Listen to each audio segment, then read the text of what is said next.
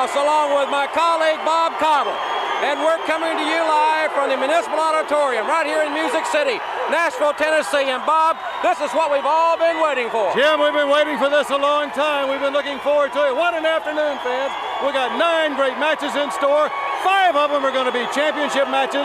The odds tell us, Jim, some of those championships are going to be changing hands. All of the matches are going to be hotly contested, and the winners, well, it can go to anybody. Ladies and gentlemen, it's going to be an afternoon I'm sure you'll never forget. Hello again, and welcome to another episode of the Retro Wrestling Podcast. I'm intern Alex, joined as always by the one and only, the greatest referee in professional wrestling history, Patrick Young. and Patrick. Happy anniversary!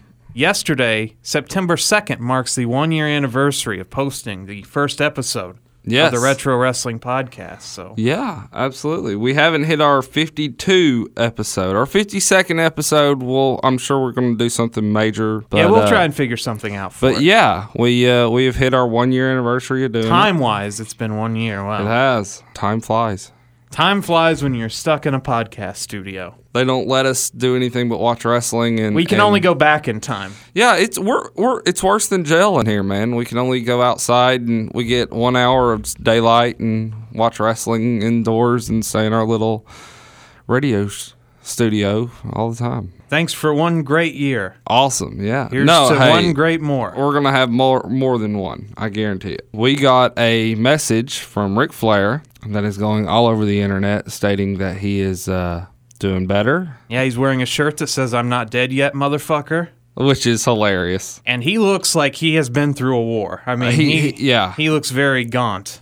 He uh, uh, and they still had the uh, they had thing in his hand. Well, and like- his and his arm too. They had the the the IV plugins, so um, Well, it's good to see him up He- and talking. he looks good.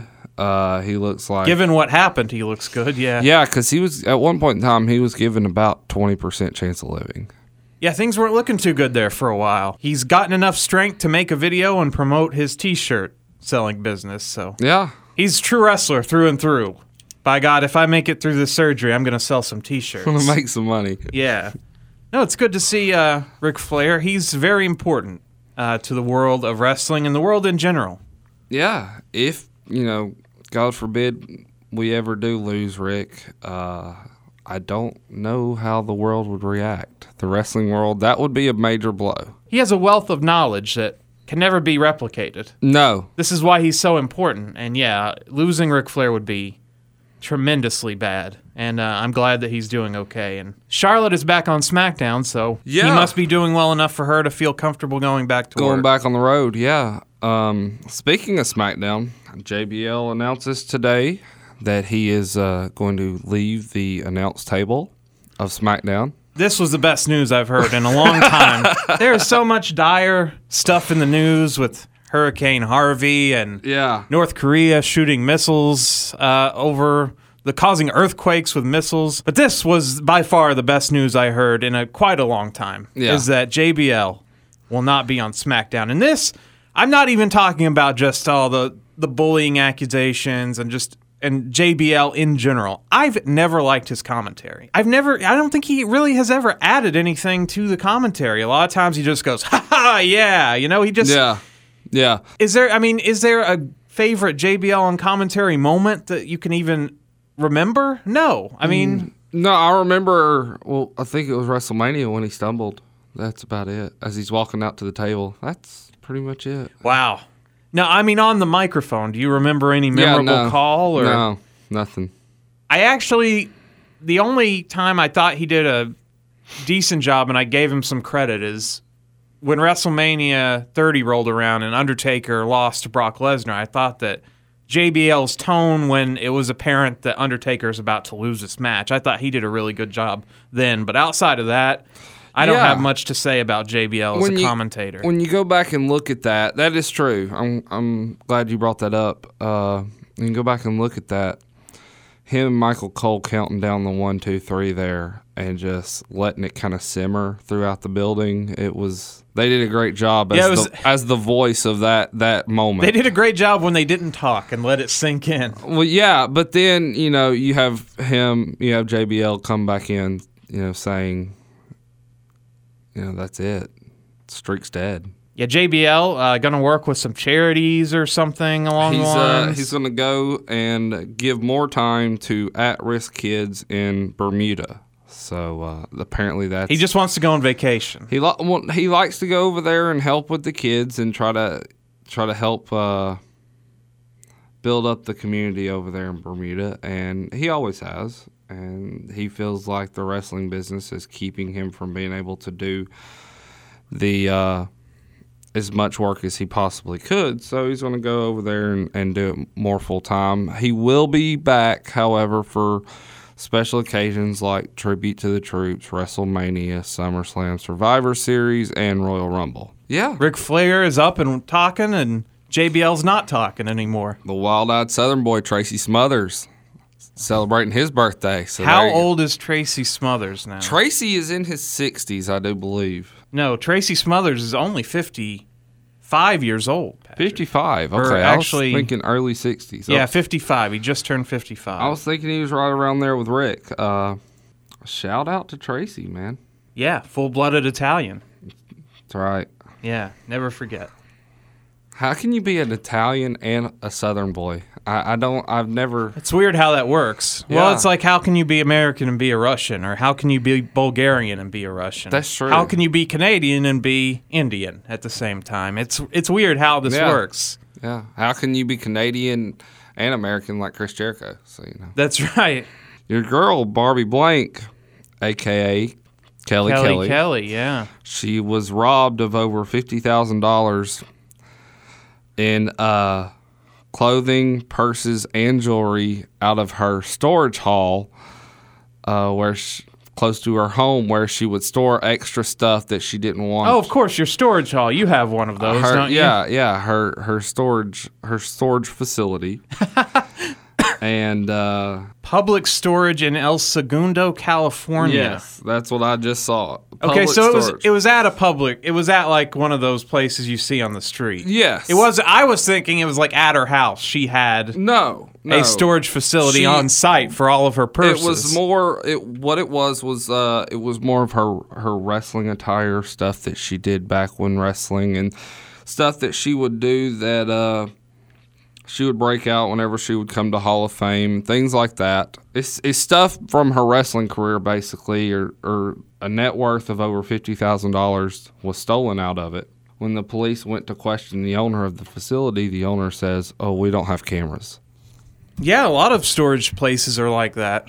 I didn't have fifty thousand dollars worth of stuff, but my family had a storage, one of those storage units uh, across town here, and you could walk through there and see where bolt someone's come with bolt cutters and cut just locks off these things and gotten into them. It's crazy. And the companies, they don't care. No. I mean, it's not. I'm not sure. I don't think that stuff's insured by them. I think you're just SOL if it gets Yeah. taken. And so that's why they do. Why put up a camera if I don't care? It's not my stuff. It happens all the time. And if you don't pay your bill, they'll sell it and make all the money They- themselves. yeah, they will. Storage wars. Yeah. Yeah, yeah. Well, that sucks uh, for her. Hate to hear that, but also, you know, if you have fifty thousand dollars worth of bags or whatever, don't just keep it in public storage. of hand of hand of like custom purses and jewelry and yeah. No, I agree. or uh, keep it at home. I, I have I don't have very many things of value, but I wouldn't keep it at a storage unit. I don't want to say it's a dumb blonde move, but why would you leave that kind of stuff just in a public storage? I, if it was that important kind of stuff, I feel like I would want to a put it in my own home, or b put it in somewhere where I knew it would be actually well took care of. Make sure they had cameras and security and things like that. Yeah, she's got enough money where she could have it on site. No one to blame but yourself sometimes. What was she going to do with that stuff? Right. Someone actually kind of did her a favor because she was hoarding all this stuff. Unless I guess she's going to hand it down to her children one day like Yeah. here you go, stuff that's way outdated. Could be ring attire, whatever. You never know. So uh, Well, that I mean, her ring attire there wasn't much fabric to it, so No, there wouldn't- wasn't. Wouldn't be much to. Uh, I mean, her debut on that ECW show was being naked, basically. So yeah, uh, that was her gimmick. She couldn't get her bra off that day. Maybe that was in there. The bra that had wouldn't the, unlatch. had the extra hook or something in it. she so- couldn't figure it out. So she had to lift it up. And then that's when Mike Knox came out to cover her up. You remember that way too well. Well, I've watched the first episode of WWE CW like two or three times now. So Really? yeah, I watched it live when that first episode. I, totally watched- forgot that. I watched part. it. I watched it all live too, but I don't remember hardly any of it. No, well, it's on the network now. So when you got when you get a minute, I just remember Balls Mahoney doing the uh, the strip poker night.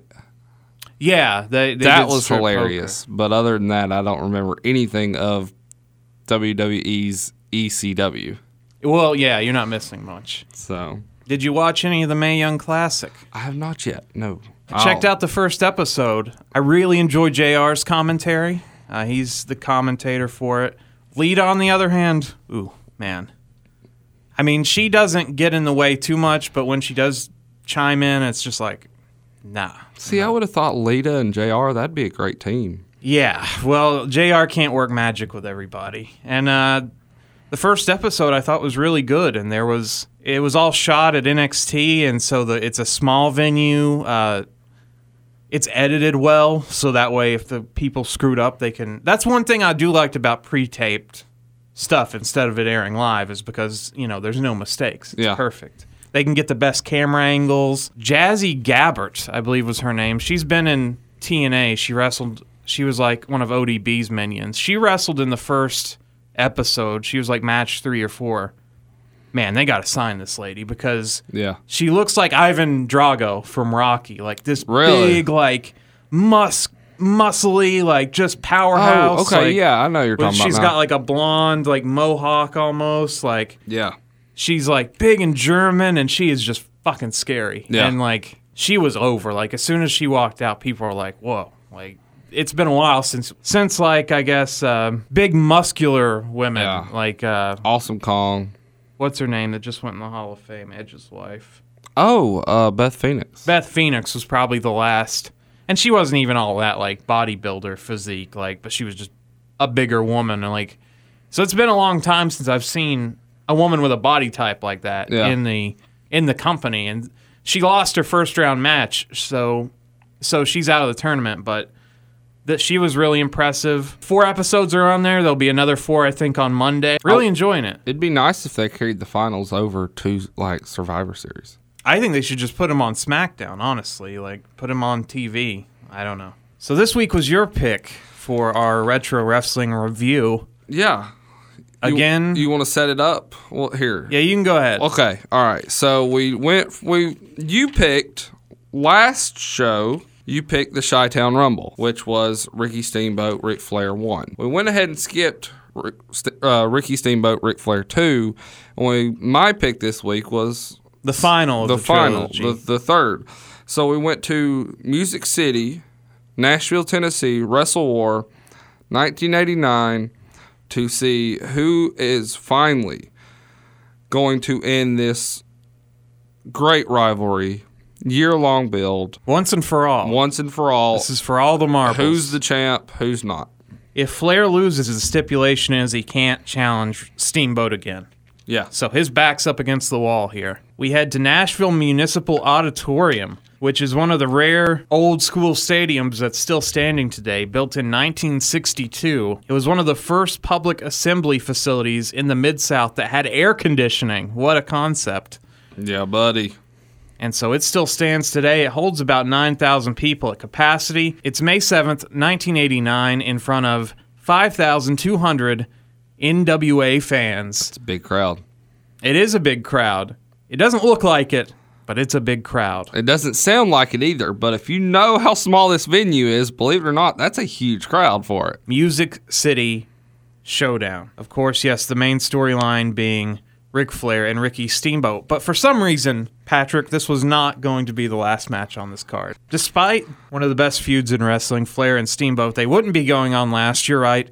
The Varsity Club would be going for not one but two NWA tag team belts tonight. Yeah, the world tag titles and the United States tag titles. So, We get a twangy twang intro, country music style for Music City, USA, showing us all the stars of Wrestle War 89, including those NWA stars, the Oak Ridge Boys. yes, yes, from Oak Ridge, Tennessee, the Oak Ridge Boys.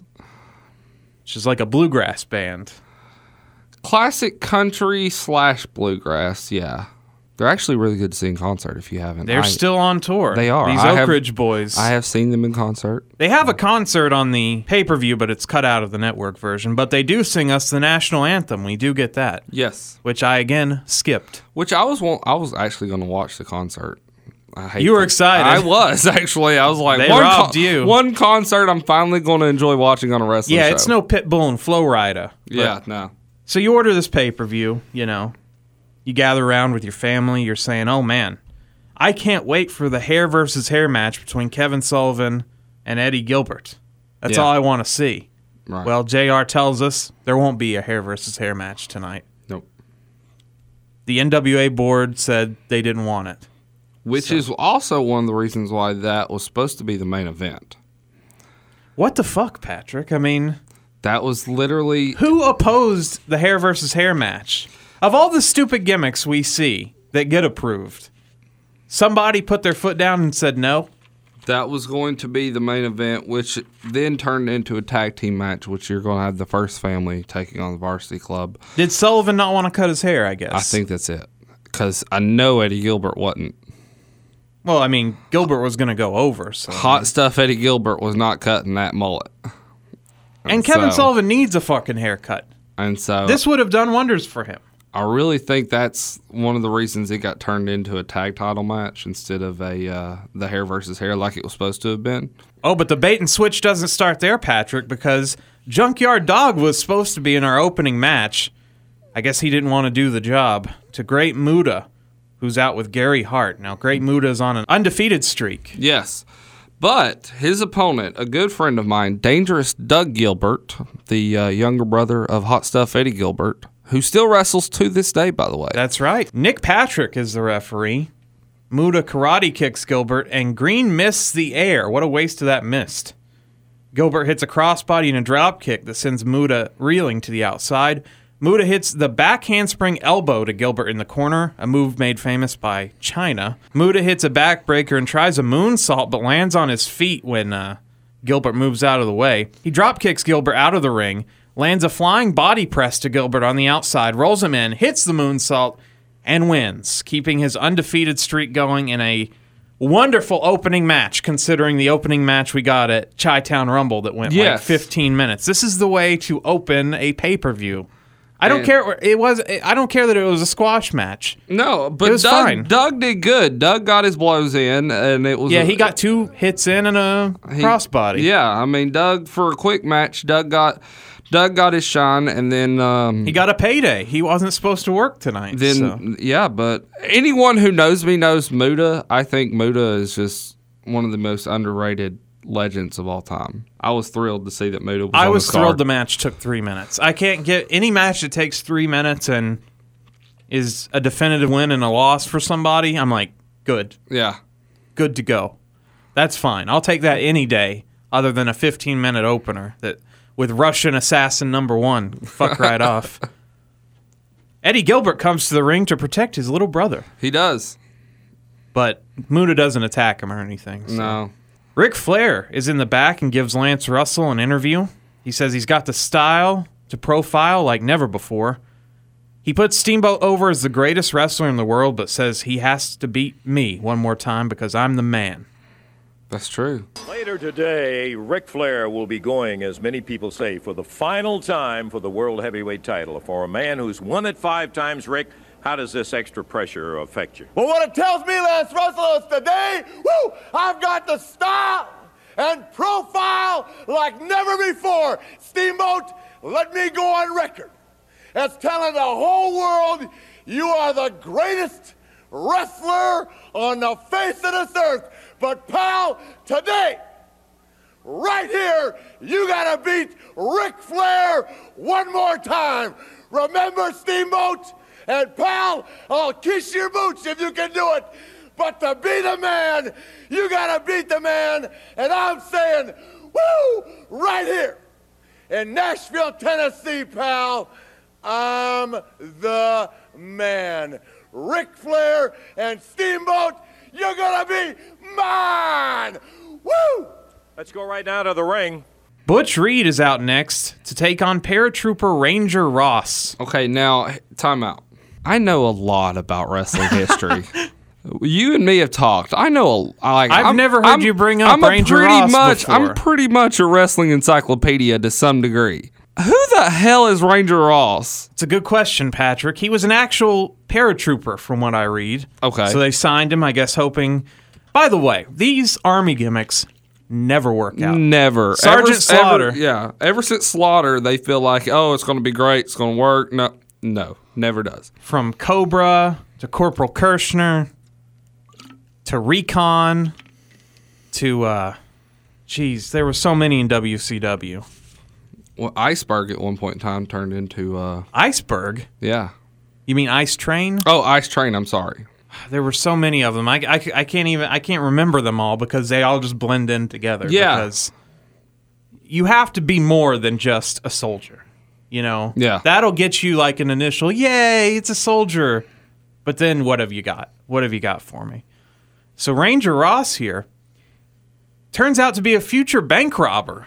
In 1996, Really? he robbed a bank. He he quit wrestling in 91, took a few years off, I guess, and then decided to go on a bank robbing spree and uh, got got caught for a couple of bank robberies, did some time. He's out of jail now, but uh, yeah, future bank robber here. We need to get Ranger Ross on on the radio show. I would love to hear this story. I don't think I want to talk to a bank robber. That seems very dangerous. oh, Ross, he wouldn't do that to us. We're we're nice people. Also, one thing that's going to prevent Ranger Ross from getting over is his size. He is so skinny and frail compared Yeah. to. You But- put him in there next to Butch Reed. I mean, he's in good shape for his size, but yeah, he has no muscular build next to Butch Reed. Butch Reed is jacked. Yeah. Teddy Long, holla holla. I guess he got fired for his bad officiating He did. in the Chi Town Rumble, So he is coming back now. which he didn't really do that. They, but all the refs on Chi Town Rumble did a bad job. Actually, I don't. So I don't know the storyline reason why he got fired, other than Flair was probably upset because he counted the three on Flair. This was his way of going into management and stepping out of the role of, of being a referee. Yeah, so he comes to ringside. He's got some paper. He's taking some notes. He's scouting some talent. He's scouting maybe a future Doom member. It's almost like modern WWE here because they start doing fan cutaways, just like WWE does it now. I can't even watch the match because we're watching people pick their nose in the front row. Reed puts a headlock on Ross with leverage from the ropes, which, by the way, wouldn't add any leverage to a headlock. Just laying your leg on the ropes can. Yeah, it slides. It slides the. It slides the arm under the hmm. throat even more. Okay. And cuts off the air circulation, Okay. and you pretty much put them to sleep Oh, okay, sure. by choking them out. Right. Teddy is proud of his visitor's badge. He shows it to the camera. Hey, I'm a visitor. But he. A visitor's badge wouldn't get you ringside access. Well, he was told he wasn't allowed at any more NWA events. NWA events, and so with a press pass or a visitor's badge, he's able to get in there. Ranger Ross hits a nice European takeover and then does some karate chops on Reed, followed by a pair of drop kicks that sends Reed outside. Reed quickly recovers, suplexes the paratrooper back into the ring, hits a top rope shoulder block, and wins the match. Ranger Ross dishonorably discharged in 6 minutes 59 seconds, as uh, he never had a chance here against Reed. No, And uh, neither of them really showed me much in this match to put to memory. That's why Ranger Ross, you didn't even know who he was because this, there was no, nothing I really didn't know who he was, which is sad because I pretty much know everything That's true. You think you do. when it comes to wrestling. Most everything. Lance Russell is backstage with Lex Luger, who asks him if he's prepared. Lex reads off the teleprompter as he usually did and cuts a promo on Michael Hayes. He says Hayes doesn't have what it takes. Michael Hayes, Lex, has uh, been known as unpredictable. He has said he is going to do this challenge for your title all by himself. Um, are you prepared, though, for all of the things that Hayes has done in the past? Lance, this is what you call a showcase event. This is in front of millions of viewers. This is what makes you as competitive athlete tick. Now, Michael Hayes has been running his mouth for a long time now. And Michael Hayes, it is put up or shut up time. You said you could do it on your own. You haven't shown me that. That's not your track record. Well, this is your opportunity in front of millions of viewers to show everybody that you got what it takes to win this. U.S. Heavyweight Championship. And Michael Hayes, this means more to me than anything in this world. It means a lot to a lot of fans who I represent, who I feel I represent. And Michael Hayes, I don't think you got what it takes to take what I got. So, Michael Hayes, bring on everything you got. Because I got the adrenaline flowing, my blood pumping. I'm going to walk out of that ring as a U.S. heavyweight champion. Let's go right now to the ring. We go back to the ring. Dick Murdoch is already in the ring to take on Cowboy Bob Orton Oh yeah, buddy. with Gary Hart in a bull rope match, which we've already seen one in our reviews here. Starcade 85, I Yes. think it was. Uh, we've already seen a Texas bull rope match, a much better one than this one, by the way. This was not uh, very good here. No, I think uh, Magnum TA and Tully Blanchard. That's that's without a doubt the greatest. Oh, that was an I Quit strap match. Yeah, that was with any type of a bull rope or strap involved. That that by far in comparison is the number one up there. That's that's Mick Foley Hell in a Cell right there. I kind of hate that because you have a redneck or a cowboy gimmick, they are immediately like, bull rope match. That's what we're putting you in. Like, you don't get a choice. You're, that's true because JBL had like six of them during Yeah, the you wear a cowboy during the hat. SmackDown the SmackDown Championship run. That he had like six of them. So And when he was in the APA, they did barroom brawl matches Yeah. or whatever. Like, so, guys, it's okay. They can do other stuff than, than what they're cliched. well, you got Cowboy Bob Orton, Of course. Redneck Dick Murdoch. Redneck Dick Murdoch. I mean, nothing beats a, a bull rope for for those two guys. These guys just did not put on a good match here. Really, I love this match. They tug a war for a while before Murdoch throws some rights. Orton fights back and pulls Murdoch out of the ring. Murdoch quickly gets the upper hand, but Orton fights back with eye rakes that slows Murdoch down. Murdoch takes his cowboy boot off and slams it into the head of Orton to a big pop from the Nashville crowd. They love boots. Yeah, And that's true because you're on, if you ever go to Broadway in Nashville, there's boot stores left and right in between all the bars. So I think the boot was more over than both of these guys. They just love boots in Nashville. Dick But, uh, Murdoch. I believe had had a few beers before going to the ring. Though. Oh man, Dick Murdoch is one of the ugliest men. Not Oh, just in wrestling. on. This dude, Dick Murdoch is is he is hideous. legend. He looks like a zombie. So Murdoch whips Orton to the corner and decks him with the boot for a two count. Orton goes to the top turnbuckle but gets hogtied by Murdoch, who drops a few elbows and then covers him for the win. He's hogtied. He can't really Yeah. kick out. When you're hogtied, I mean, that's pretty That's much it. it. You can't kayfabe kick out of that. No, Then Gary Hart runs in and tries to jump Murdoch. Murdoch fights him off, but succumbs to the numbers game, and Orton gets all his heat back by putting the boots to Murdoch. This shall continue, especially when Orton lynches Murdoch with the rope. The bull rope. He hangs Yes. Murdoch he to throws die. him over the top rope and, and literally proceeds to hang him. and the refs, Patrick, referee Patrick Young has to go hug Dick Murdoch and lift him up to take the pressure off. I of- was. I was lifting him up, hoping that he could get a little glimpse of air there. And Dick Murdoch is a big man. He's heavy to pick up, just FYI. So Saved his life. I did. That's what I do. Uh, this match, to me, I'm I'm sorry to to be the guy that, you know, because really I don't like blade jobs a lot. Like I, they're gross. Um, they leave you scars in your forehead. But this match needed some violence to it. Like during the match, I agree. The hanging could have taken place during the match. They weren't given enough time, I don't think, because this was a quick bull rope. Oh, match. yeah. They weren't given enough they were- time, but- it was like five minutes, if that. Yeah, and they didn't. They just didn't have the kind of hatred. They You're supposed to build up to this. Well, they blew through most of these matches to to leave enough time for Flair Steamboat. yeah. and so they weren't really given. Well, and for 15 minutes for fucking Lex Luger coming up. Yeah. They weren't really given enough time. However, it I agree with you. It would have been nice at that first boot shot when he hit him. Oh, him. especially yeah. Oh, and it just li- it just slices him open and he you know the that would have been a great moment. But uh it would have added something to this match because Yeah. I just didn't feel the the rivalry between Yeah. these guys.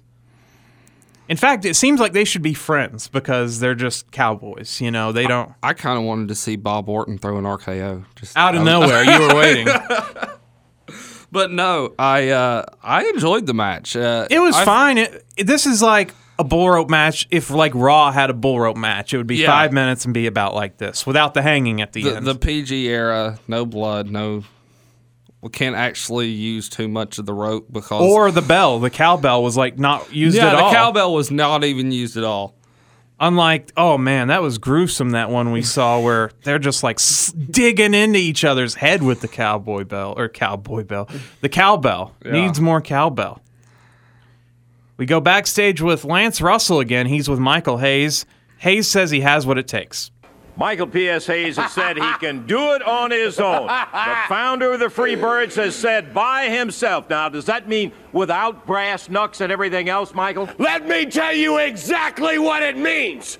Lex Luger comes out here two times United States heavyweight champion and has the audacity to say that Michael P.S. Hayes ain't got what it takes to take what he's got.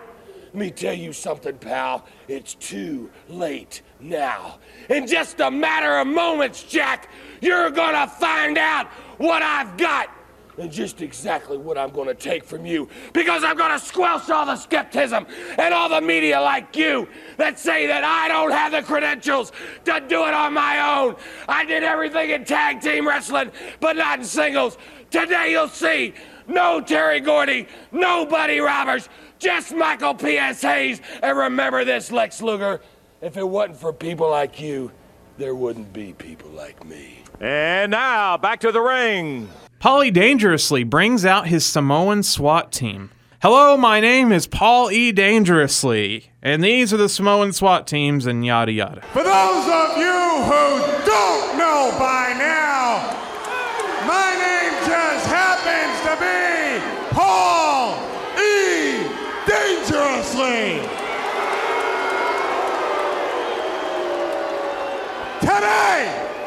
the tag team that destroyed your precious Midnight Express, Samu Fatu, the SST Samoan SWAT team. Big debut. Time for the dynamic dudes.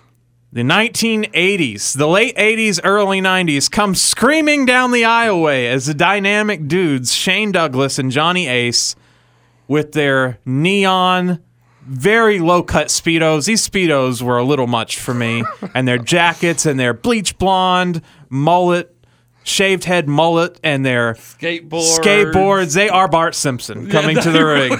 they are. That's the, I mean that must have been the idea is like They are. the Simpsons would have been just coming on TV at this point. That's true. Bart Simpson. There. Yeah, that is very true. Someone probably saw it and was like, "Done, we got your gimmick." great, great gimmick right there.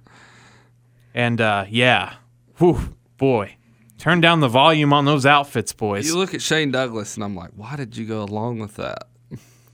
well, he was all he went along with Dean Douglas in the WWF. True, so that is true. Johnny Ace, I can understand. oh, Johnny Ace, yeah, he'll just do whatever. But but but Shane Douglas, I'm like, ooh man, I don't know about that. That's it's still crazy to think that.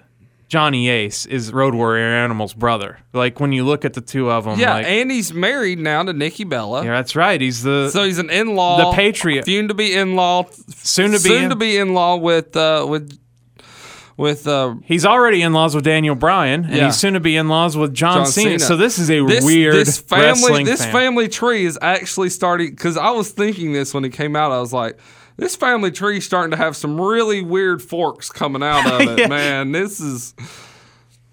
It's move, strange. Move over hearts. It's this bizarre, this wrestling yeah. family's taking over. the dynasty. One day people will talk about Johnny Ace as they did about Stu Hart. yeah. That's crazy. Bob Caudle gets a little racist here and he says he thinks the Samoan SWAT team belong in a cage. that is like one of very not politically correct today. That's Roman Reigns wild. Superman punch him. They're wild and crazy. Oh, that I see. Not because they're Samoan. no, it's oh, because okay. they're wild and lunatic and crazy. And The dy- as I mentioned, the dynamic dude speedos are just cut. So I mean, these are like they're not thongs in the back, but they're like bikini cut, man, they are bikini cut. Johnny Ace will start out with Rikishi. Paulie sucks chance break out as the match starts. Paulie is the most over person in this match. Oh yeah. Johnny Ace runs wild on the Samoans, tags in Shane. Quiche gets drop kicked by Douglas and tags in Samu. Samu gets double teamed by the dudes as Johnny hits a double axe handle. Samu dumps Johnny Ace into a super kick from Rikishi, a great spot. He like back body dropped him into a super kick. The Samoans then get the heat on Johnny Ace for a while. Johnny gets a big chop from Samu, and the Samoans wishbone him. Ouch. Quiche tags in and hits a big strike from the top turnbuckle, and Johnny Ace on Johnny Ace, and then chokes him and puts him in a chin lock. Douglas needs a hot tag, but Samu tags in and sidewalk slams Johnny Ace. Quiche tags in and hits a power slam to Johnny for two. Samu tags in, puts Johnny Ace in a headlock, and drools on him. Gross. I would smash you if you fucking drooled on me. Samu puts him into a Boston Crab as Johnny just can't get the tag to Shane. Johnny's in this match forever here. Paulie grabs the mic and tells Johnny he is as useless as a woman from Nashville, Tennessee. No. Shane finally gets the hot tag and drop kicks the Samoans, but gets cut off with a clothesline from Quiche, who hits a giant turnbuckle splash. But then Johnny Ace makes the save before the ref's hand can hit a three. So just in the nick of time. Quiche is going to Samoan drops Shane, but Johnny Ace hits a missile drop kick that puts Shane on top of Quiche, and Shane Douglas picks up the win to a huge pop from the crowd in 11:02 as the Dynamic Dudes. This was like their pay-per-view debut, so you needed to get them over on the SWAT team. Uh, I thought that the Samoan SWAT team did great. They did all the work in this match.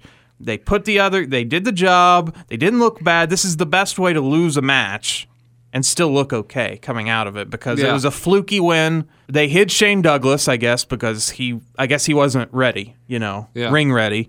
So he didn't do hardly any work in the match. Johnny Ace just stood in there and was basically the Samoans' punching bag for eight minutes, and then the dynamic dudes got the win. So I did. This isn't the best Samoan SWAT team match that we've seen. I think they've had much better matches with uh, the Steiners and other people. But as far as their job was to get the new team over, and they did it because the dynamic dudes had to do very little in this match and still picked up a big win. Little history note. We talked about the RKO and, and Bob Orton and the Diamond Cutter and all that. Did you know Johnny Ace is the one who invented the cutter? What did he do the cutter on? That was his finisher when he was a singles competitor.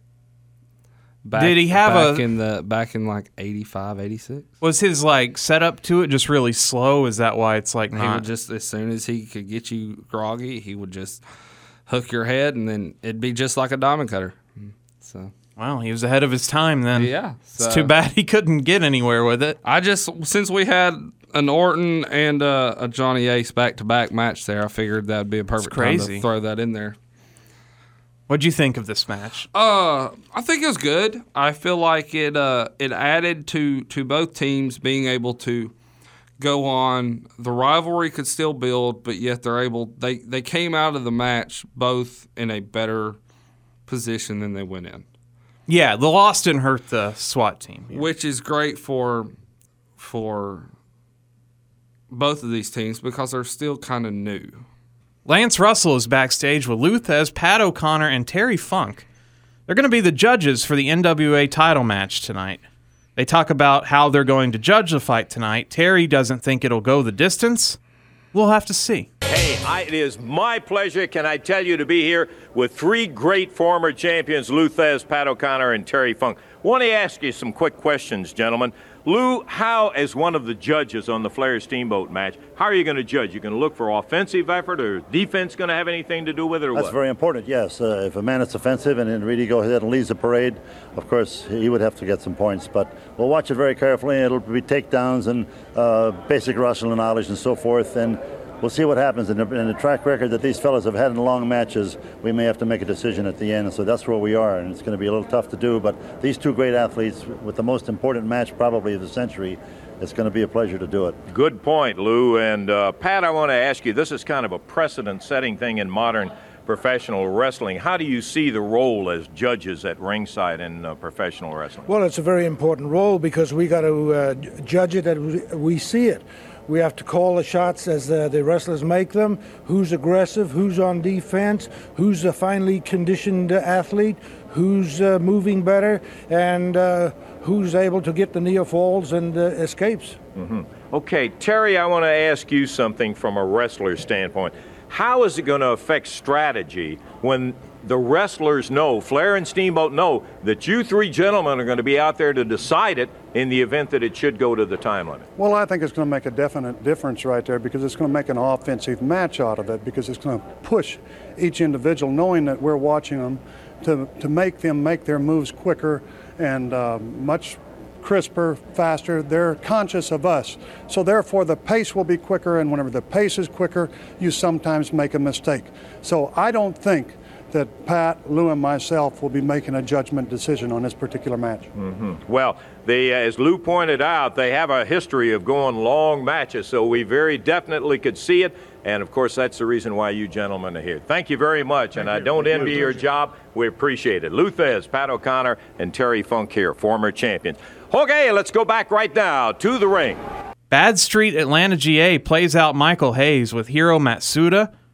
So Michael Hayes is now a, a heel despite being a face at the Chi Town Rumble. And he's going to take on the total package Lex Luger, the U.S. champ, who has kept the belt this long. He has. This is the first of five title fights in a row, so a stacked card. Hayes struts to start the match. Luger teases throwing a closed fist in the corner, but Nick Patrick stops him. This feud is from Hayes turning on Luger in a tag team match. So that's all it takes to get you get bumped up to number one contender U.S. title if you just turn on him in a tag team match. That was worth it for Michael Hayes because now he's got a U.S. title shot. Teddy Long is back at ringside, scouting some more talent. They trade punches, and Luger back body drops Hayes, who bails to the outside. Hayes slams Luger's head into the turnbuckles and takes him down with a clothesline. Hayes tries a DDT, but Luger pushes out of it. Hayes wastes a lot of time by walking around the ring and jawing with the crowd. Hayes tries a sunset flip, but Luger stops the attempt and arm drags Hayes into an armbar.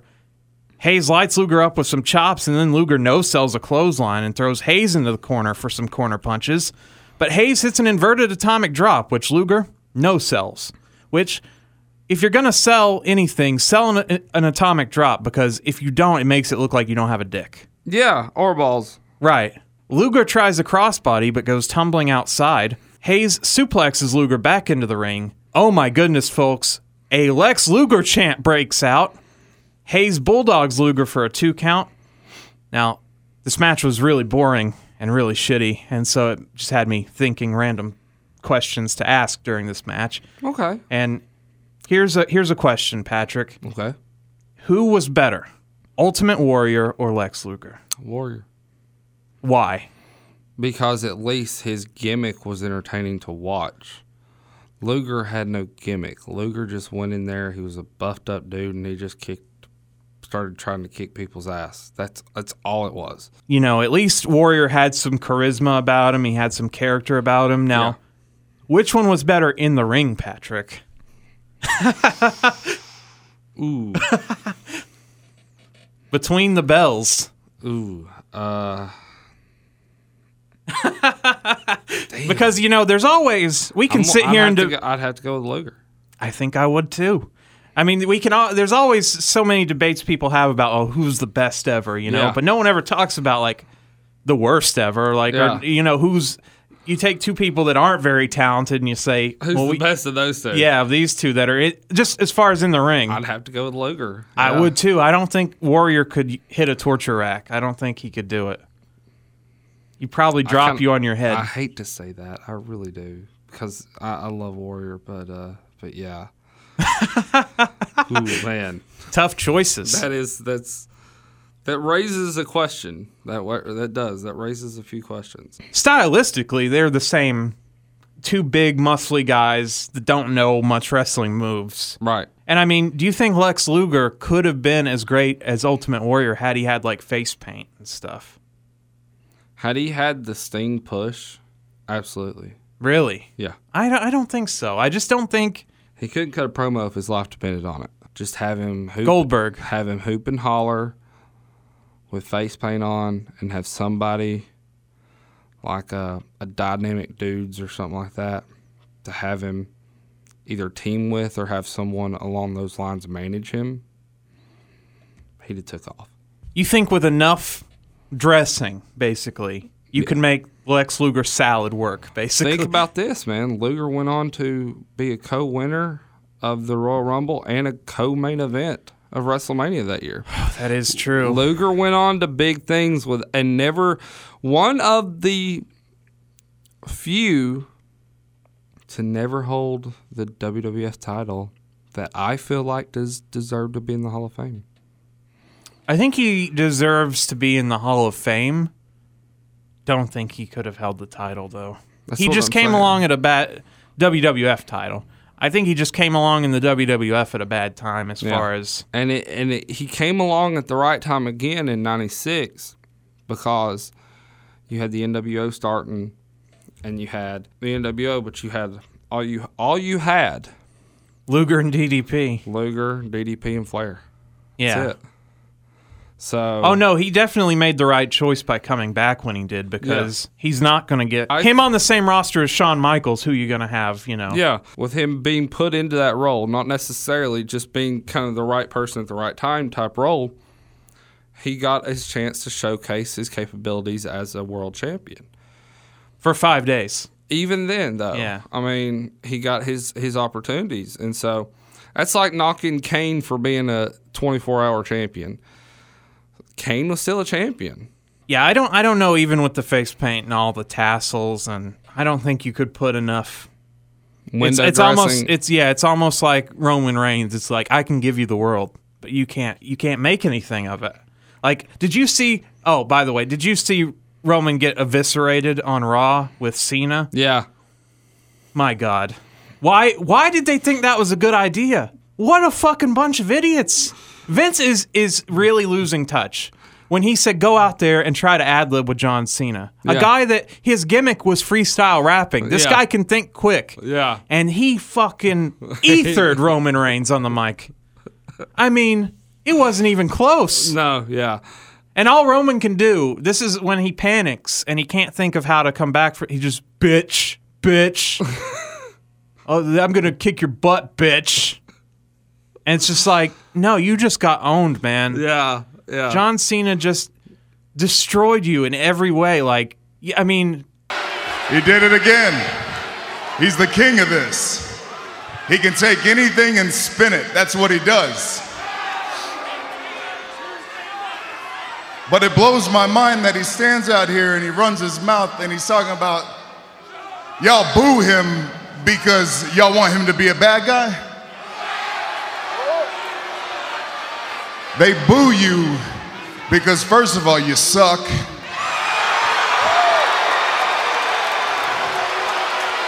Hey, uh, uh, according to them, so does he, but that's okay. He won a gold medal. Just shut up for a while. How about that? And second of all, Go ahead, find it. Go ahead. Oh, wait.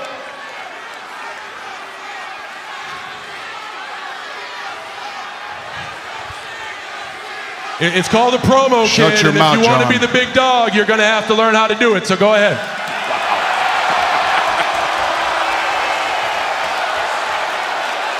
See you, fourth wall. the reason why they boo you is because they see right through you. You're a phony. You're a yes man who can learn how to do anything or be anything. So if you wrap all that up, you're just a fake bitch.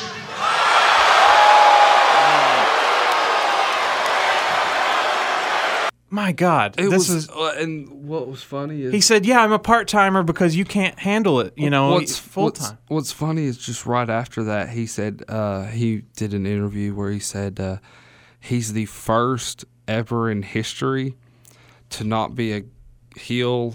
Oh, or, yeah, or yeah. a baby. And as soon as I read that, I thought, hmm, wonder what Austin thinks of that. Yeah. saying. Yeah, I was yeah, like, just exactly. walk An away from- anti-hero, yeah. I was like, just walk away from that one and think about that for a second. And to me, if you're saying a guy who was who was heel but a baby at the same time. The Rock would probably have something to say about that. Yeah. Getting cheered for being bad. I mean, basically, Braun Strowman and Brock Lesnar were bad guys getting cheered at one point. You Yeah. know, like So it I happens mean- all the fucking time. Yeah, that's. But he, he- said that shit. I was just like, okay, Boy, that was. is- I'll include the Cena eviscerating of Roman Reigns. I forgot to bring that up in the news. One of the highlights of my week. The new, the week just kept getting better. Yeah, it, it really, really did. So we go back to 1989 now. Hayes gets the upper hand on Luger, but pauses to, of course, go showboat on the turnbuckle. Luger gets put in a sleeper, but hulks up out of it. Luger throws Hayes out of a bulldog attempt. Turnbuckle punches to Hayes a hip toss and clothesline to Hayes, but only gets a two count. A big press slam, and Luger calls for the rack, but instead he's like, I'll just do another press slam again. Then he calls for the rack again, but then he's like, I'll just do another press slam. And he calls for the rack again as he's finally decided to try the rack. He picks up Michael Hayes for the torture rack, but Hayes slips out of it, and a DDT out of nowhere. out of nowhere, buddy. The ref, though, takes a bump when uh, both of the men struggle to their feet, and all the ref, Hayes, and Luger all just bump into each other. So Yeah. they all spill over. They do, and, And out of the corner of your eye, Patrick, is is a t-shirt, blue jeans, cowboy boots, and cowboy hat.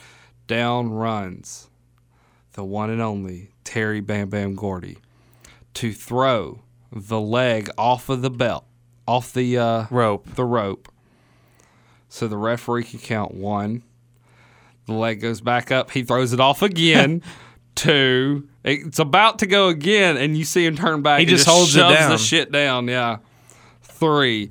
And your new United States heavyweight champion of the world, the one, the only, from Bad Street, USA, one half of the fabulous Freebirds, Michael P.S. Hayes. I felt like it was a great spot, and it was a great way to incorporate him into working his way back in, which he did, into the NWA picture, into the Michael Hayes Freebirds. Freebirds setup. Yeah, shocking here that uh you know, we just saw Luger win this belt at the last pay-per-view and Yeah. here he is losing it. And he the way he won it was kind of shitty and the way he lost it was kind of shitty. Uh, this would plague Luger through his career. Stop and start with Lex Luger. It's always like do we do we go now? No, no, we don't go now. Do we go now?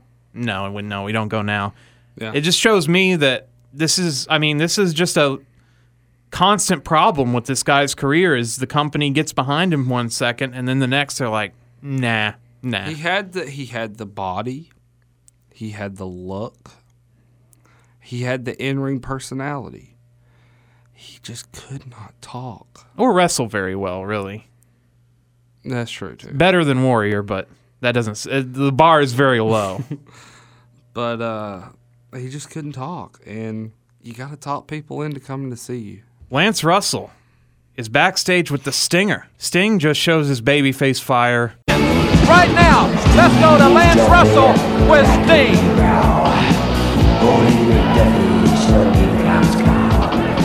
I mean, we're a couple of minutes away from it, and this man right here will be defending the World TV title. It won't be long. Oh, You'll be in the ring, Sting. I can't wait. You know the way I get every time I see the lights and the cameras and all kinds of people running around with paint on their face, acting weird, jumping through the stands, running in place, beating on their chest, doing all that kind of weird stuff that I do. Woo! I just can't wait to get in the ring. The Iron Sheik.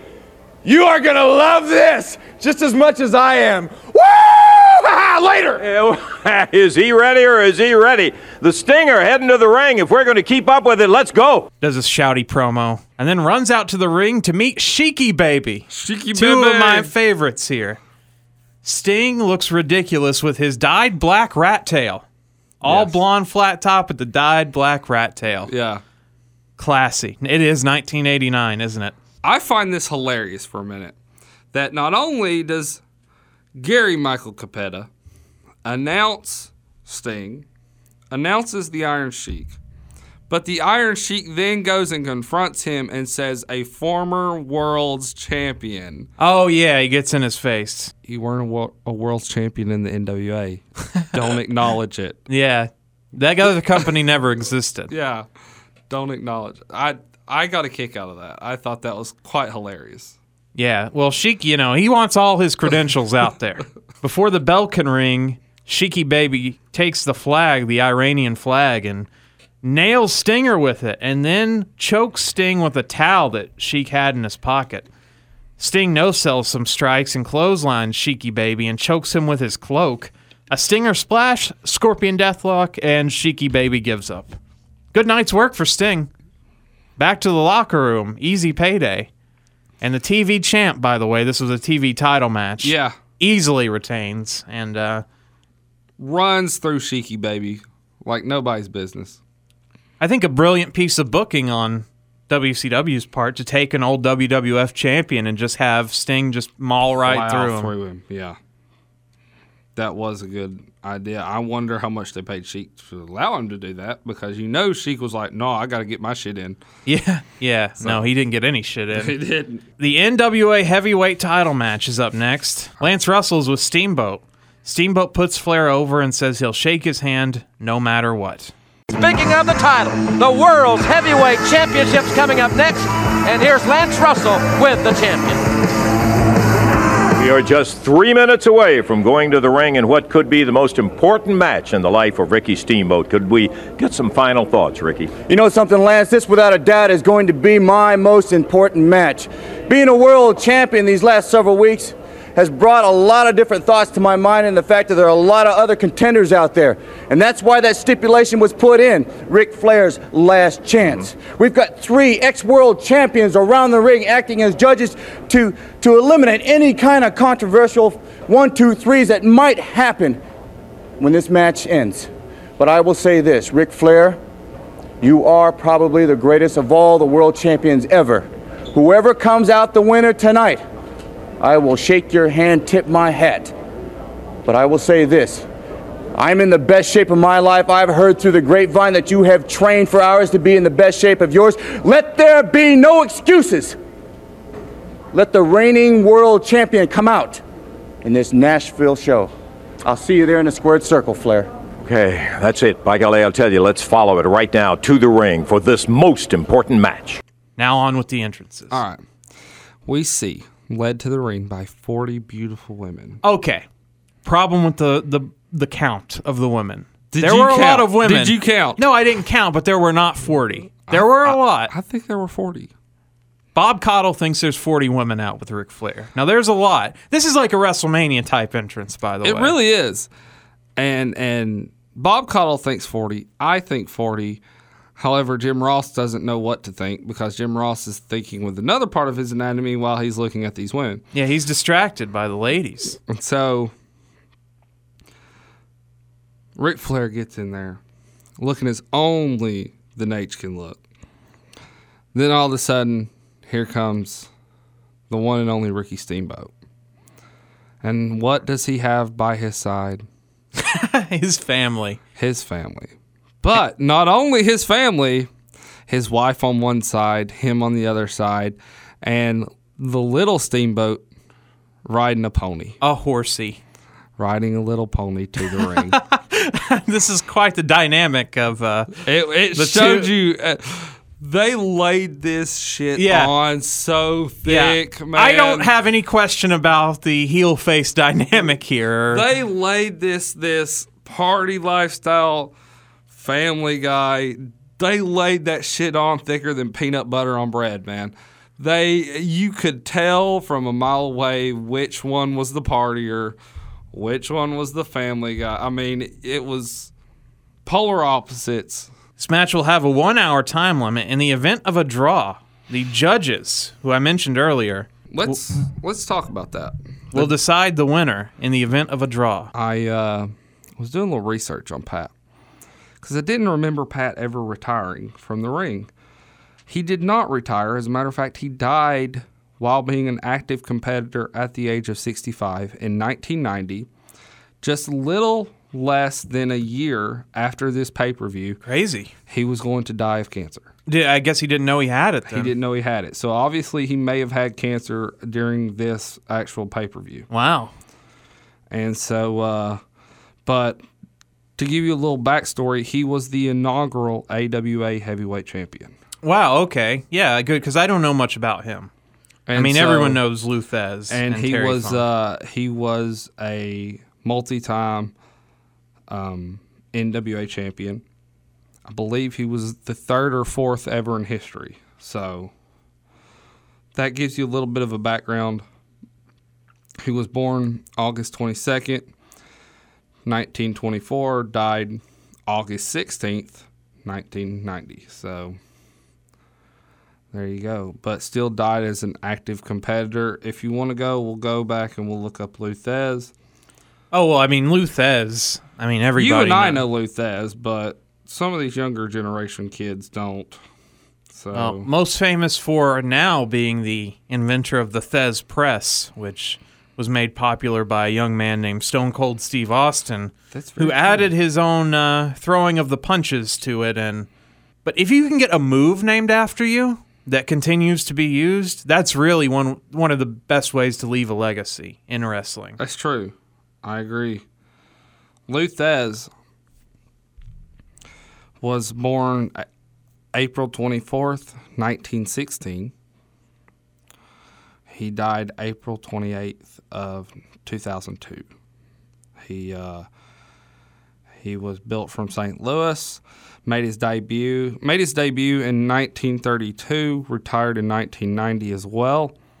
So still in the active compet- still in the active roster while this was being filmed. Think of that. Um, is known. Let's see. You're looking at his accomplishments. A 14-time world champion. He held the NWA title three times, in a combined total of 10 years. Yeah, ten years, three months, and nine days. Yeah. So, uh, just a little bit more of his accomplishments there. He was a, uh, invented the belly to back suplex. yes, an AWA champion. the STF, and the original power bomb. Yes. Went into the NWA Hall of Fame in 2005. He is also in the WWE Hall of Fame.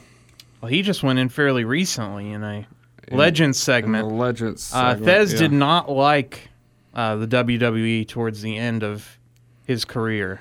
He, was, he was very old fashioned in the Cauliflower Alley Club, and uh, he thought that Vince was kind of taken away from that.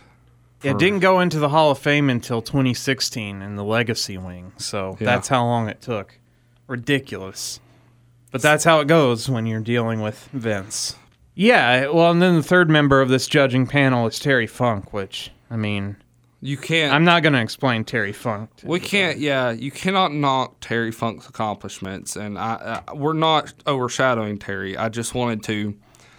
We haven't really had an opportunity to visit the golden age of wrestling, and this was a quick, quick segment, a quick way of doing so. judges in a championship match. I think this is a good idea, but at the same time, it's kind of booked backwards in a way because the babyface is the champion. Right. This would work out better, I think, if the babyface was chasing the heel champion because he needs a fair shot. Like he's been cheated out of his matches or whatever. Like I agree. Ric Flair, as he's introduced, gets a lot of boos. The crowd is mostly behind the Dragon, who Yeah. gets who does though get some boos. I'd say it's seventy five percent Steamboat crowd and twenty five for Flair. We get those deep arm drags from Steamboat, which leads to a chop battle in the corner. We'll check in on those scorecards during the match, so we'll get up to date scoring Every 15 minutes. every 15 minutes, despite the scores come in clearly before the guy goes over the thing and says 15 minutes. Yeah. It's odd how that happens, but okay. Flair chops Steamboat in the corner and throws a closed fist, and then we get a big chop battle that goes corner to corner. Every corner we go chop in. This goes on until Steamboat can back body drop Flair out of a corner. Steamboat attacks Flair's left arm and shoulder, another deep arm drag, and Flair is back in an arm bar. So Steamboat's going to keep working these arm bars, hoping to go for the chicken wing, double chicken wing eventually. Flair chops his way out of it. Steamboat goes for a chicken wing, but Flair powers out and shoves him into a corner and delivers some big rights. Steamboat lights Flair up with some chops, who does a Flair flop from the chops. Steamboat goes back to the armbar. Flair puts Steamer in a fireman's carry and then puts Steamboat on the top turnbuckle. Steamboat leapfrogs Flair and then drop kicks him right out of the ring. Steamboat then teases a dive to the outside, but Tommy Young talks him down. And we never get the dive to the outside that has been teased on us now two pay per views in a row. Another arm drag into an armbar for Steamer, then Flair hip tosses Steamboat and misses an elbow. Steamer gets another deep arm drag. At the end of the first 15, all judges unanimously award the first round to the Dragon. So after first 15 minutes, it's 3 to nothing. Steamboat. Steamboat and Flair get into another chop battle. Flair chucks Steamboat out, but Steamboat gets right back in and then corner punches Flair. A Flair flip fails, and he's caught in the tree of woe and gets kicked in the face by Steamboat. Flair throws Steamboat out of the ring. A fan tries to push Steamboat to your to his feet. A fan tries to push Steamboat to his feet, like, get back in there. You got this, dude. Come on, bro. So Steamboat is on a knee resting, and Flair stomps Steamboat in the head as he's on a knee on the outside, and then chops him right into the front row, chops him right over the guardrail. Then Flair grabs a chair, but luckily Tommy Young wrestles it away from him. Flair delivers a big elbow to Steamer's throat, and the ladies in the front row try to pat Steamboat on the back and tell him, Get, going again. Get some air. You'll be okay. Steamboat chops Flair back over the guardrail, and then they battle back into the ring.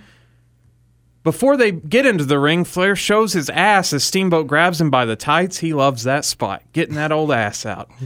and then delivers a springboard chop. He knocks Flair out of the ring back onto the ring apron. He brings Flair back in with a snapmare and goes back to the armbar, misses a high cross and goes flailing to the outside. Then Flair brings him in, chops him down, chokes him with a boot. We get another chop battle, a belly to back suplex to Steamboat for a two and a half count. Flair does his running knee drop to the head of Steamboat and woos for the crowd. Double underhook suplex to Steamboat for two. Big Flair elbow drop for two count. Flair complains to referee Tommy Young over the count and drops Steamboat throat first over the ropes. The dirtiest player in the game chokes Steamboat with his knee while Tommy Young complains to Flair. Flair then suplexes Steamboat outside the ring onto the ring mats. The judges give their second 15 minute scores to Flair, except for Lou Thesz. So now it is 4 to 2. 4 to 2 in favor of Steamboat right now at the 30 minute mark, the alleged 30 minute mark of the match. Steamboat rolls Flair back up in the ring for a two count. Flair high crosses Steamboat and they both go crashing to the ring mats. If Tommy Young counts them out, it will go to the judges' cards. Now, I do like this idea that there's no countouts, that we'll just Yeah. go to the. There will be a winner, no Yeah. matter what. It won't be a DQ. Like, Right. I like that idea. Yeah. Flair tries something off the top. Guess what? It doesn't work. Steamboat slams him. Steamboat shows a lot of babyface fire and corner punches Flair. Back body drops Flair, and Steamer does the dragon pose on one knee in the middle of the ring. Steamboat puts Flair on the top turnbuckle, chops him, and then goes for the superplex. He lands it, and Steamboat begs for Flair to get up.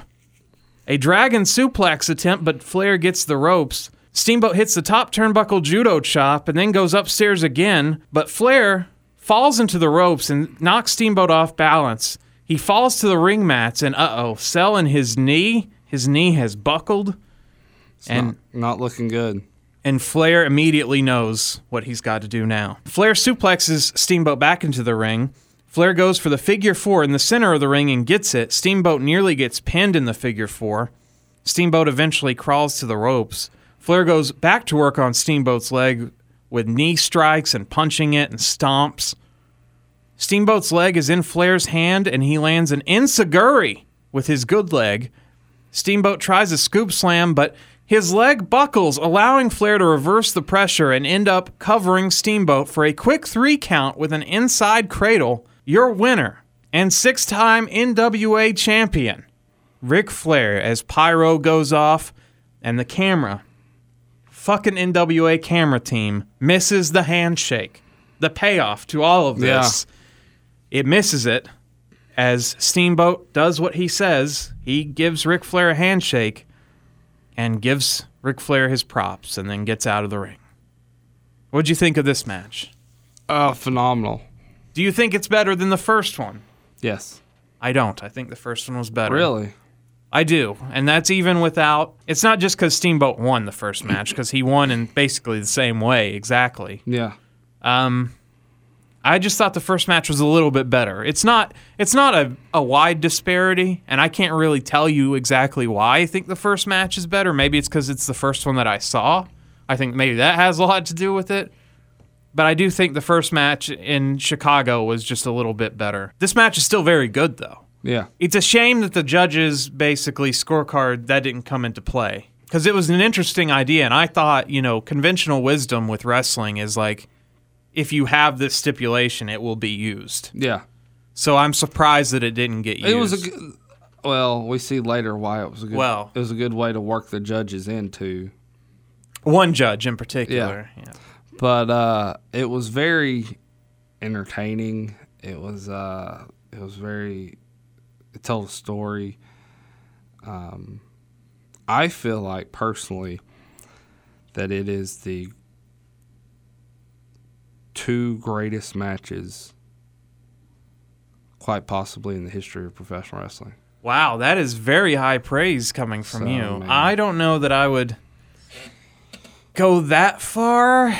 Maybe because I'm Steamboat Savage, these two, I- these two, and then uh, Shawn Taker. I always hesitate. Oh, I think that match is so overrated. Really? I think it's a good match, but I just think it's so overrated because we can get into Shawn and Taker another time. We didn't do that one already, right? No, we haven't. Um, Shawn and Taker, just quickly while we're on the subject, it's I think what makes that match so great is because it had been a lo- such a long time since we saw anything like it. Yeah. And it also was all those near falls, like now the company has gone crazy with near falls. So Yeah. every match, they try to recreate that in every match Yeah. now, especially in terms of that WrestleMania card. Oh man, it's the only thing worth on that card worth watching, really. Yeah. Like, but I just think it's a little overrated match, and I, I don't. I think these these matches with Flair and Steamboat are very good. They'll tell you in all their shoot interviews and everything that all their house show matches that didn't get televised, they said those were even better Yeah. than these. These were just the ones that made it to TV. They, they yeah. Uh, Flair will tell you time and time again that the house shows they they did hour limit, you know, hour time limits, and it would be some of the most grueling matches they've ever done. uh, I always hesitate to label greatest matches ever. You know, I just don't. I don't. I don't want to ever shut the door. You know, like because Right. I always that's that's why I keep watching wrestling is always to hope that they one up the last one that I saw. But uh, it's a very good match. It's especially for the time period. Like certainly WWF could not offer anything like this in you know No. 1989. So uh, this was tremendous. Trying to figure out what happened with Steamboat after this. He went on to uh, do the U.S. title. Yeah, he would fight with Luger. Yeah. And then he would go on later on to have a feud with uh, Stunning Steve Austin for the U.S. title. Due to a contract dispute, he left the NWA after the Great American Bash in 89. So that happened in July. So he was out of the company by the end of July. Quite a. Uh... Man, that's just stupid. Whoever. Pay this guy. Yeah. The best wrestler, I think, in the world at the moment in 1989. Pay this fucking guy. So he left. He went to have some surgery on an injured foot, then came back for the North American Wrestling Association, and then would go to New Japan and then come back to the WWF where he would only be called the Dragon when he was an actual dragon in the early 90s. Oh, when he carried out that stupid alligator thing. You know, he wore the dragon head, the Yeah. kimono dragon. Yeah. And then he would return to WCW, you're right, in uh, 91. And uh, yeah, of course, we saw his great um, War Games match that he was in. Yeah. So with Rick Rude and went on to do more things in WCW before calling it quits and then coming back for that Jericho match. But which, by the way, that you talk about a good match. The man hasn't laced up his boots in 15 it's still unbelievable. To, in like 15 years and you think about he, he- here he goes, man. He goes out there and he fucking owns it. and was not embarrassed to, you know, wrestle without his shirt on and put on tights. I mean, He went More power there- to you. Yeah, man. He went out there and owned it. This match was voted match of the year by Pro Wrestling Illustrated, so I guess you're right that it is better than Yeah, Chi-Town I, Rumble. I figured, man, because this is just oh god. Jim Ross is going to get to interview the champ. So JR goes in the ring. Flair says Steamboat is the greatest champ he's ever faced. And then all of a sudden, one of the judges, Terry Funk, gets in the ring and congratulates Flair. Hey, congratulations. I can't do a Terry Funk, but I, you know, Terry Funk gets in the ring congratulates Flair and tells Flair, You're the greatest. And I would have voted for you no matter what because you are the greatest. So one of the judges was uh, biased. Yeah, this is uh, this is why we don't have judges. It'd be too hard to find one that's not biased, looking out for his own interests here. That's right. So Terry says, uh, well, now you got that belt. Uh, what do you say I uh, challenge you for it? And Flair says, hey, buddy, you're retired and you're not a contender. We use the rankings around here, and uh, you, can't, you can't fight me for this belt. You're you're not in my top ten. Yeah, he said, you're not. I love that shit. You're not top 10, Funk. Yeah, I love that. Terry begs for just one more word. He says, uh, I, I was just kidding. And then Swerve, he decks Ric Flair and puts the boots to him. Knocks the shit out of him too, And- dude. Ladies and gentlemen, we have seen history in the making here this afternoon in Nashville. For the sixth time, I want to present, ladies and gentlemen, number six, the heavyweight champion of the world, Nature Boy Ric Flair. I think also we have to give credit where credit is due. Ricky the Dragon Steamboat and Ric Flair both competed in one of the, the greatest matches that any of us, I think, have ever witnessed. Champ, congratulations. Thank you very much. Not in character for Ric Flair, but Rick Steamboat is the greatest champion I've ever faced. And I'm proud to be here for a sixth time. Hey, Rick, I want to be the first to congratulate you on being the new world's champion. Terry, thank you very much. We do appreciate the judges being here. Hey, Rick, I also want to say that if it would have gone 60 minutes, that I would have liked to have, uh, I would have voted for Ric Flair because I think that you're the greatest wrestler in the world today. Very nice. Thank you very much, Terry. Thank you very much. Thank you very much, Terry. You know, champ, it went past 35, 40 minutes. It was nip and tuck both. You know, I would, I would also like to go ahead, and I'd also like to go ahead and, and be the first one to challenge Ric Flair to that new championship. Well, Terry, uh, I'm honored that you'd like to get in the picture, but as the wrestling fans know, you've been an active, you've been in Hollywood, Sylvester Stallone, while I've been being the world champion. And we got a top 10. We got a top 10 that the world champion is obligated to wrestle. And that's why we are number one. Wait a minute. Rick. Wait a minute. Are you, are you really saying that uh, I'm not a contender? No, what I'm saying, Terry, is that you are a great wrestler, but right now you're rubbing shoulders with Sylvester Stallone and not the world champion. No, no, no, no. I was just asking. Do you think that uh, you I'm not are good enough? You're saying that I'm not good enough, aren't you, Rick? I'm not saying that at all, Terry. you are. If you want me to look you in the eye and tell you that I got a problem with wrestling a guy that's been out in Hollywood for five years, it's the bottom line, bud. I'm looking at the top 10, and you're No. not in the top 10. No, Rick, Rick, Rick, hold it. Let me conclude this by saying thank you. I'm honored, everybody. Win, lose, or draw, Ric Flair. Rick, please, please let me just say one more thing. I was, I was just kidding you about going ahead and, and, and wanting to challenge you. I didn't want to really challenge you. I was just kidding you. So Ed Gummit, let's go ahead. That was beef. Yeah.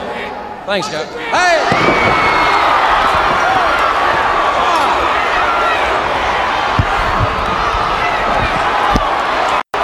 and beats him right out of the ring into the crowd, throws him into a table, then gets on top of this Are you ready? not This- worked table. This is the very first time ever televised that a table comes into play during two wrestlers' bout. I know this for a fact. This is historical value. Terry Funk throws Ric Flair on the table, gets on top, picks him up to pile drive him through the table. That thing did not give an inch. Luckily, Terry Funk was safe about it though, and you can see him like tilt his head to the side to like, hey, make sure Ric Flair's you're not about to break Ric Flair's neck Yeah. on this table. Yeah. But needless to say, the crowd was just shocked by Yeah. this violence that they had Yeah. just seen. That's not enough though. No. They both crumbled to the ground after this. Terry goes ballistic. He grabs the table, flips it over, on slams it on top of Rick. Then goes and gets a chair. Grabs a chair and he just swings and smacks Flair right in the top of the head. and the chair breaks like the padding or whatever. Yeah. It goes. It was a beau- It wasn't pl- that, uh, like that was just a bonus, like Yeah. to make it look so cool. Like wasn't planned or anything. It just yeah, happened. it just flew was- off. So it looked. Oh my god, he just destroyed Ric Flair here. Funk on the way out, a fan is not happy with Terry Funk, and Terry Funk and this fan nearly get into a fucking fight on the way out of here. Like, Yeah, I think a fan spit on him. He turns around, spits back, and then he reaches through. He's like reaching over the guardrail, trying trying to hit the fan. It's So, on his way out, he yells into JR's mic. He says, I'm not good enough. Look at him. and then Look at him! Look at the horse tooth! Banana nose jerk! and the camera picks up Flair as he is just laying dead under this table in an awesome angle. This Oh. is uh I s- this should have gone on last. This should have been the lasting image from this pay-per-view. I'm sorry. I agree. I I agree. mean, this was an excellent executed perfectly. I agree, and And I, it turned Ric Flair is now a face. because now you got to you've got like later on we hear that you know Rick's doing somewhat okay. He's back at the you know the trainers and you hear all, all that bullshit. But had this been the last image and the pay per view went off, do you know the Must see TV. Oh my god, man! People would be clamoring like crazy. Because there's no internet. You don't there's have no way to get information. You had- no, you would on have Ric Flair's health. You'd be that- calling the that Nashville phone- hospital. That phone would be ringing. You'd be right. calling Vanderbilt. Do you have anybody there named Flair? Yeah, is he okay? Like, but you would also you'd be The hotline. You'd be dollar forty nine a minute or whatever. You'd be calling your friends. You'd be, hey, have you heard anything? Has you know, have you seen a newsletter or you know, for weeks on end? We're not talking about a one day deal. That would have built for weeks on end since you didn't have internet and stuff. It oh, it'd been great. oh, his return would have been oh, awesome. it'd have been phenomenal. It just oh wow. injury angles, if done right. Like, you know, now nowadays this happens and The one- two weeks later they're back Yeah. with no, not even a bandage. somebody gets injured now, they go, they come back and win the Royal Rumble. So I actually enjoyed this angle with Terry Funk almost as much as the match. I just oh, thought Oh, this yeah. was awesome. It was done so well because you have one historic rivalry ending, and literally within two minutes you have another one starting. Yeah, You never had downtime. yeah, It was just it was seamless. booked. So after all that, this pay per view is not over. No. This night will continue. because we are going to have The Varsity Club. the world tag team titles. Nikita Koloff is backstage in a ref shirt, a striped ref shirt, not a NWA WCW ref shirt, because they wore blue. So he should have gotten a blue shirt for this. Nikita Koloff says he's going to call it right down the middle for the Road Warriors match. The Varsity Club and their cheerleaders are already in the ring. You were able you were able to understand what Nikita was saying. Yeah, turns out he's not Russian. So, Really? Yeah, his accent. I never knew that. Yeah. The man lives just, you know, 20 miles from here. His Russian needs some work here. He Yeah. hadn't perfected it uh, in 1989. Mike Rotunda and Dr. Death Steve Williams are the title holders, so the Road Warriors are chasing here. Road Warriors with Paul Ellering stomp to the ring, and they start fighting. This is always something I, my nitpick about the Road Warriors. Why don't you just fight in the spikes? They start fighting with the spikes on. I knew you were going to say something. Every LOD move, uh, match we have, you always say that. And so, no, I just think about it. And I said. It's the coolest part. Because as soon as I saw him just start going to town with the spikes on, I was like, oh, he's going to love this. Yeah. this is awesome. Yeah. But then they, of course, take it off. Take it off. now, despite saying, I'm going to call it right down the middle, Nikita just lets them brawl, like with no tags for the first. It's a Texas tornado match for the first minute. Animal decides, okay, let's start this legit with Dr. Death. Koloff throws Sullivan out of the ring, out of the match. He, You're out of here. Rotunda tags in and drop kicks Animal. He gets caught in a power slam off a top turnbuckle clothesline attempt. Then Hawk tags in with Dr. Death. Dr. Death scoop slams Hawk, and then Hawk returns the favor. Dr. Death goes outside, and Hawk clotheslines him from the apron, and he falls to the mats. Hawk misses a clothesline on the outside and hits his hand against the ring post. Dr. Death works on Hawk's injured hand on the guardrail. They both get the tag, so Animal and Rotunda are now legal men. Animal hits a jumping shoulder tackle on Rotunda. Rotunda tries a high cross but goes flying outside. Dr. Death eats the Doomsday device. Meanwhile, Dan Spivey and Kevin Sullivan, despite being kicked out earlier, just walks right back down, no problems. And they beat up Nikita Koloff, so the bell rings, ding, ding, ding. DQ win for the Road Warriors. This they put this on after what we just saw. That's Yeah. so you can't do that. This was this was stupid. I think that Shouldn't have went on last. I agree. well, I mean, The biggest name in here was Nikita but- Koloff. Right. Uh, Well, the Road Warriors. The Road Warriors are the most over tag team there Right. has ever been. The WWF did this too occasionally where they put in stuff after the main event basically. So this isn't unheard of. But I think that the Road Warriors should have gotten a clean win because you just had the babyface lose the title. Even though after the match Ric Flair is made a babyface because Terry Funk jumps him. I think you want to give them something to feel better, like to feel good, like, oh, one of our favorites won or Yeah. whatever. And so that's why I think the Road Warriors should have just won the belts here. But, you know, they'd be hitting the road for WWF pretty soon. So Yeah. the U.S. tag title match is next. Hot Stuff Eddie Gilbert, Missy Hyatt, and Rick Steiner are all out first. Rick Steiner going against the varsity club here. The other varsity club tag team of Sullivan and Dan Spivey. Yeah, you got the first family taking on the uh, varsity club. Dan Spivey was uh, tag partners with uh, Undertaker, right? They were Correct. Dan, they the were skyscraper. Skyscrapers, very good. Dan Spivey went on to work for Vince later on in the early '90s as a Louisiana crazy kind of lunatic killer type gimmick.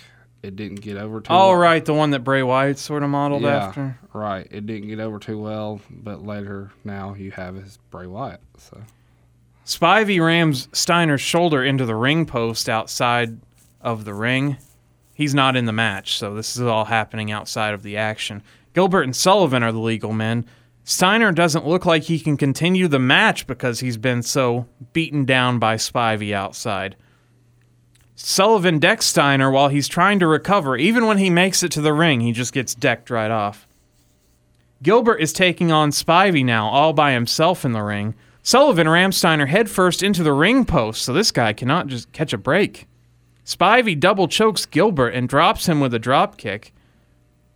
Backbreaker to Gilbert as Steiner finally makes it to his corner. Gilbert back body drops Dan Spivey, but the heels keep the heat on Gilbert with a side slam. Spivey hits a boss man slam and then tags in Sullivan. Steiner gets the hot tag. Spivey argues with the ref after coming in to punch Steiner. Steiner clotheslines Sullivan and Gilbert falls on top for the win.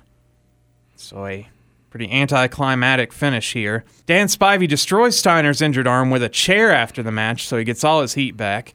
Sullivan teases up beating up Missy Hyatt, but Gilbert saves the day.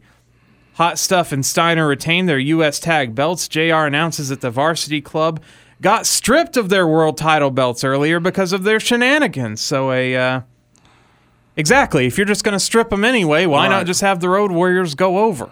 They still have a pair of belts in the faction with this match. So yeah, that Road Warriors match is definitely a waste of time. They replay the Terry Funk pile driver to Ric Flair on the table. JR signs off, and that's it. What would you think of this final match here between the uh, Varsity Club? Uh, let me down. Yeah, uh, big letdown. Uh, don't know what they were thinking. I guess they had to throw something together because the hair versus hair idea got scrapped, and this is what we got. Because it was supposed to be, like we said, Eddie Gilbert versus uh, Sullivan. Kevin Sullivan. And uh,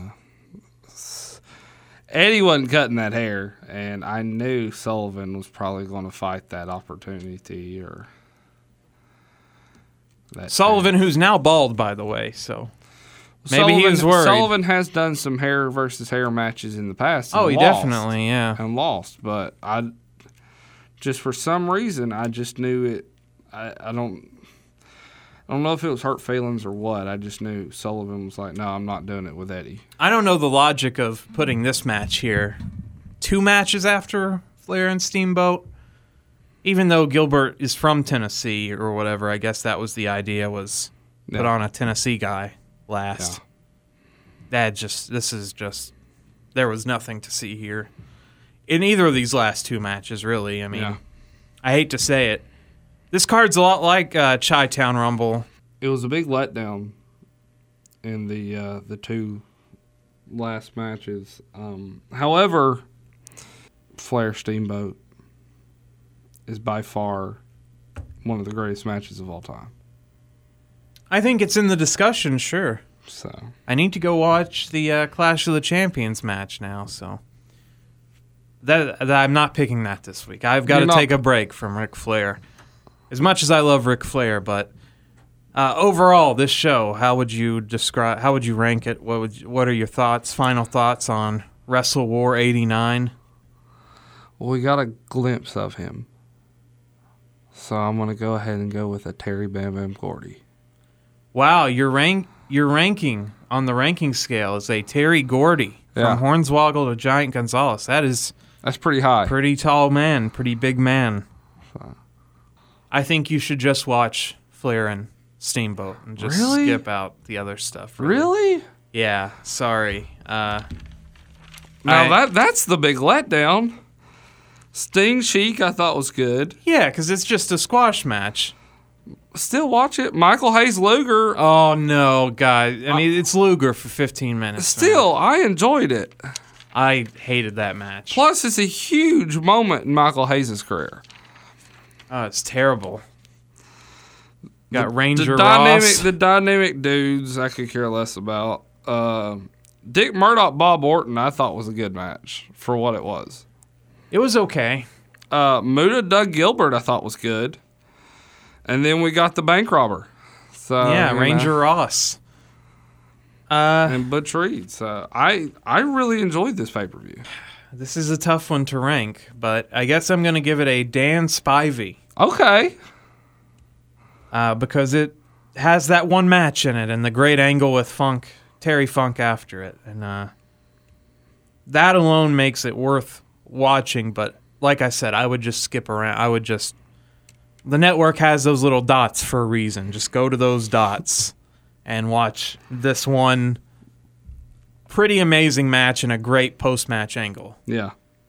As far as post match beatdowns, it was way. It, I mean, it, It's ahead it- of its time. It blurs the line Yeah. between fake and real, and where does it stop and where does it start? So Cause that first one, man, that first punch, he decks the hell out. He lays it in on Flair. It wasn't a halfway. He pulled it. I mean, he laid it in. Yeah, very uh, excellent use of uh, Terry Funk here. I was gonna pick. I'm just gonna pick something that happened in September. Uh, I don't know. I didn't really know what to pick this week, so I am going to choose ECW Anarchy Rulz R U L Z from 1999 in September. It happens this week. We're coming up on the uh, the 18th anniversary of it. So that's what I picked because some of the other options I I almost picked an in your house from 97, which would be ground zero in your house. But it's like three hours long. I, I'm not watching that. I can't do that. Which, by the way, that Stone Cold is on the cover of that and doesn't appear on the card. Ground Zero is when the Patriot challenged. Oh, that's right. Bret Hart. Never. Yeah, never mind. Uh, not another pay per view where the main event where the belt didn't go on last because Shawn headlines over the belt versus the Undertaker in Ground Zero in a regular singles match, which surprise, surprise, ended in a no contest. What? Yeah. Bret Hart defeated the Patriot in that one match the Patriot had with Bret Hart in a singles match. So there you go. Anarchy Rulz, where Mike Awesome will go for the ECW title belt in a triple threat match. We'll see what happens. I've never seen this show. What's the main event? Mike Awesome. Well, the TV belt goes on last, actually, Patrick. But it's Awesome, Masato Tanaka, and Taz. Taz. Okay, that's what I thought. So Taz's last pay per view, by the way, before leaving to go to uh, the WWE. Nah, he would work one more. So ECW had just gotten onto cable TV. They were taken off. Or were they? Actually, things were falling apart, but this is the start of. Well, you did stick with with our theme somewhat. We went from Nashville, Tennessee, to a show being ran by a Nashville network and TNN. So All right, there you go. There's it your, all connects. It all connects, man. So that'll do it for this week. As always, you can get all the episodes, everything you need to know, retrowrestlingpodcast.com. That'll redirect you to our Twitter page where we just got a thousand followers. We finally did it. A lot of them are other podcasts and non people, but I didn't pay for any of them, so they're all legitimate organic followers. We have quite a few f- legends though on there as well. Oh, that's right. Yeah, Shawn, Dr. Shawn Stasiak, Yeah. chiropractor. We have the uh, the legendary, one and only, world's most dangerous announcer, Gary Michael Cappetta. So yeah, we're bringing in all the stars. We are. Patrick, where can they find you on the internets? Patrick Young on Facebook or Patrick Young Wrestling. It'll pull me up. See me and Tommy Dreamer, Stevie Richards there. And uh, you can always shoot me a message. Anything you want to know, anything you want to hear, anything you want us to talk about on the uh, on the podcast here, we will gladly cover it. And we're more than welcome to, uh, if you have something you want to discuss, we're more than welcome to try to work in that to see if we can figure it out. We're we're here. We are the people's podcast. Oh, So good to know. Yeah. I'm intern Alex. I am the one and only, the greatest referee in professional wrestling history, Patrick Young. Saying as always, My closing line's a clothesline. bingo bango.